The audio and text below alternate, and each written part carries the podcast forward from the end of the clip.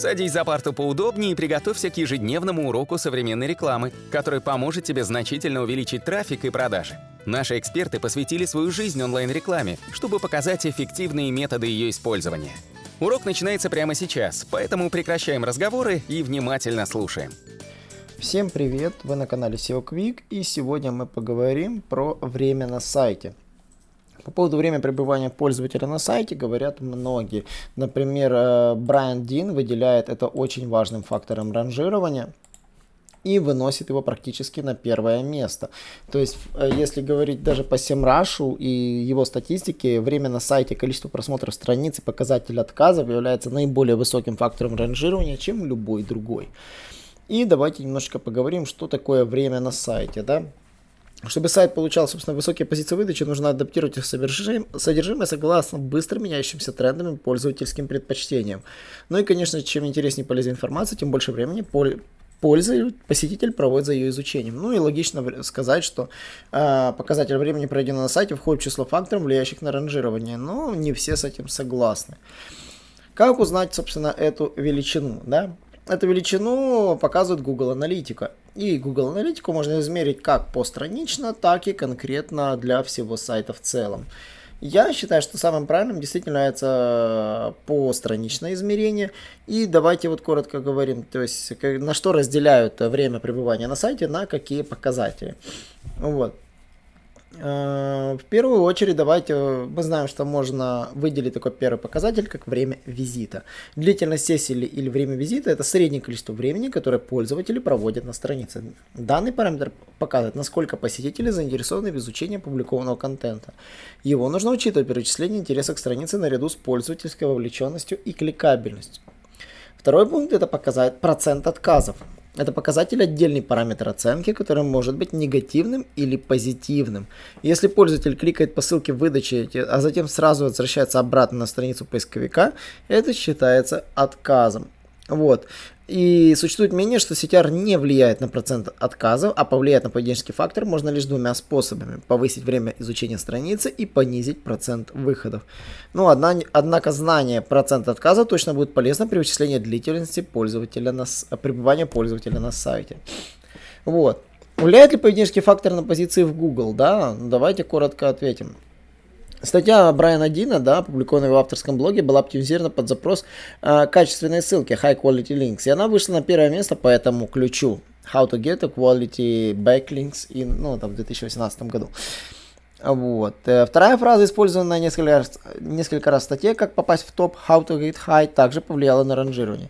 Поместив статью в результаты поиска рядом со ссылками на статьи о легких наркотиках, э, сленговый перевод фразы How to get high это накуриться. Однако статья мелькала во второй выдаче недолго, и причиной может быть только учет времени пребывания на сайте поисковой системы. Безусловно, любители травкам было неинтересно читать про методы SEO-оптимизации, поэтому быстро покидали страницу со статьей и вовсе не кликали по ней. Это стало причиной потери топовой позиции в Google по запросу How to get high вследствие высокого процента отказа, уменьшения э, в среднего времени пребывания на странице. И таким образом How to get high, да, условно говоря, по этому запросу она перестала ранжироваться и улетела вниз. Вот. Э, соответственно, да, есть, то есть доказательство этого фактора является действительно влияние поведенческого фактора, потому что если пользователи активно запрашивают, но ваша страница не показывает, ну, если она показывается, но ее не кликают, рано или поздно запрос определенно, в течение определенного времени уйдет вниз. Поэтому кликабельность в поиске является более важным фактором для того, чтобы на сайте переходили. То есть, э, но вторым фактором является время показатель отказов, потому что люди, которые переходили, понимали, что они попали не туда, и уходили. То есть страница, получая даже клики, но имея высокий показатель отказов, рискует провалиться.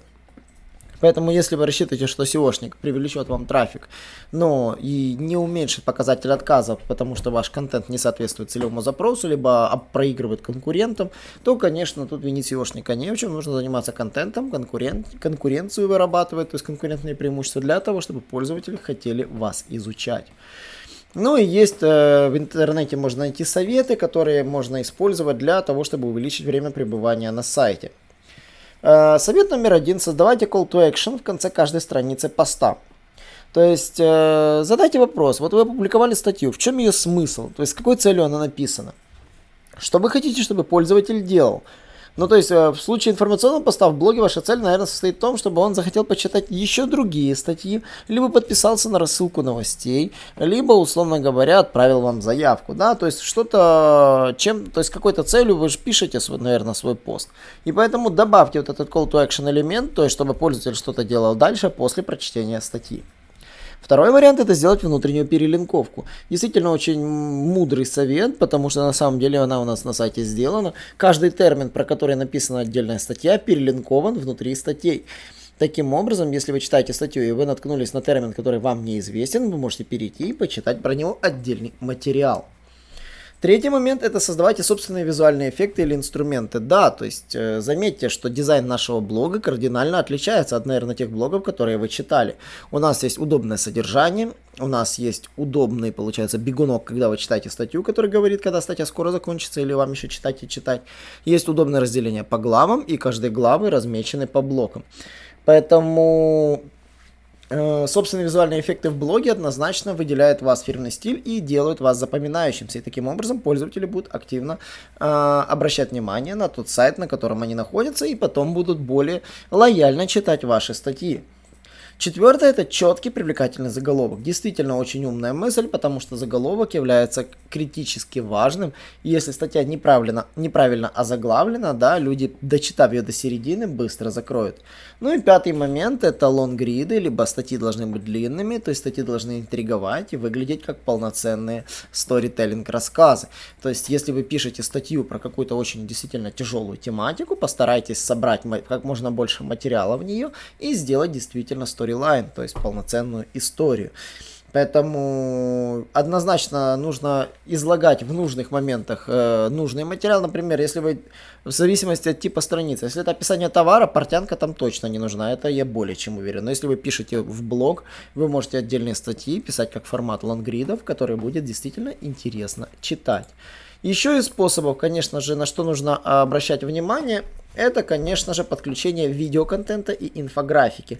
Э, любой написанный текст без графики читается очень скучно, и таким образом э, ну, будет действительно трудно воспринимать информацию, поэтому инфографику лучше раскошелиться на дизайнера, чтобы дать ему таблицу с цифрами, чтобы он ее визуализировал. Обратите внимание, в каждой статье на нашем блоге есть инфографика, то есть это работа дизайнера, мы ему даем таблицы, и он их прорисовывает. Мы иногда можем дать ему чужие картинки, он склеивает из чужих картинок нашу одну единую картинку в едином стиле и прорисовывает ее в нашей фирменной стилистике. То же самое вы можете делать самостоятельно.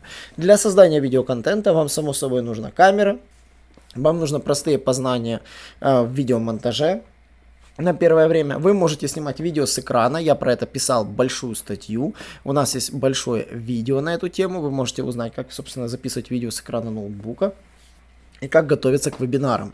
А, есть отдельное видео и есть отдельная статья, посвященная записи видео с экрана ноутбука. Поэтому в создании, в создании видеоконтента вы не можете теперь упрекнуть кого-то, что это дорого, это капец как сложно, это требует колоссальных финансовых вливаний, это все вранье, я вам говорю обратно, это все вранье. Вот. Используйте под текущей статьей виджет на похожие темы. Самый простой способ сделать call to action, не напрягаясь. Почему? Потому что в любой CMS есть такие виджеты. И таким образом вы можете с легкостью перелинковать пользователя, если не знаете, какой call to action элемент в конце встроить, при помощи похожих статей. Ну и последний, получается, у нас восьмой пункт по счету. Это сократите, конечно же, время загрузки. А, для этого используйте отложенную загрузку скриптов. Для этого используйте CDN для изображений. Также используйте сжатые изображения, само собой. Ну и уделяйте внимание действительно загрузке первого, первого видимого контента и мобильной версии. По поводу э, турбостраниц и э, AMP страниц я не порекомендую вам эти виды трафика. Почему? Потому что они создают двойственность чтения статей. Лучше хорошая мобильная версия, чем настроенная AMP. Это, ну, мое мнение, хоть у нас на сайте и есть AMP, мы пока проводим эксперимент, но я думаю, что вот на текущий момент AMP является доказательством того, что эта технология, хоть она и интересна, но не выдерживает критики и проигрывает действительно полноценной хорошей мобильной версии. Я думаю, вам понравился мой урок относительно как увеличить время на сайте. Не забываем подписаться на наши подкасты, задаем мне вопросы. У нас есть телеграм-группа, где можно задать все вопросы в режиме онлайн. Ну и, конечно же, я бы хотел вас видеть каждый четверг в наших прямых эфирах. На эфирах мы, вы можете задать мне вопросы в прямом эфире, я с удовольствием на них отвечу. До новых встреч! Наш урок закончился, а у тебя есть домашнее задание – применить полученные рекомендации для получения трафика и достижения успеха, о котором ты, несомненно, мечтал.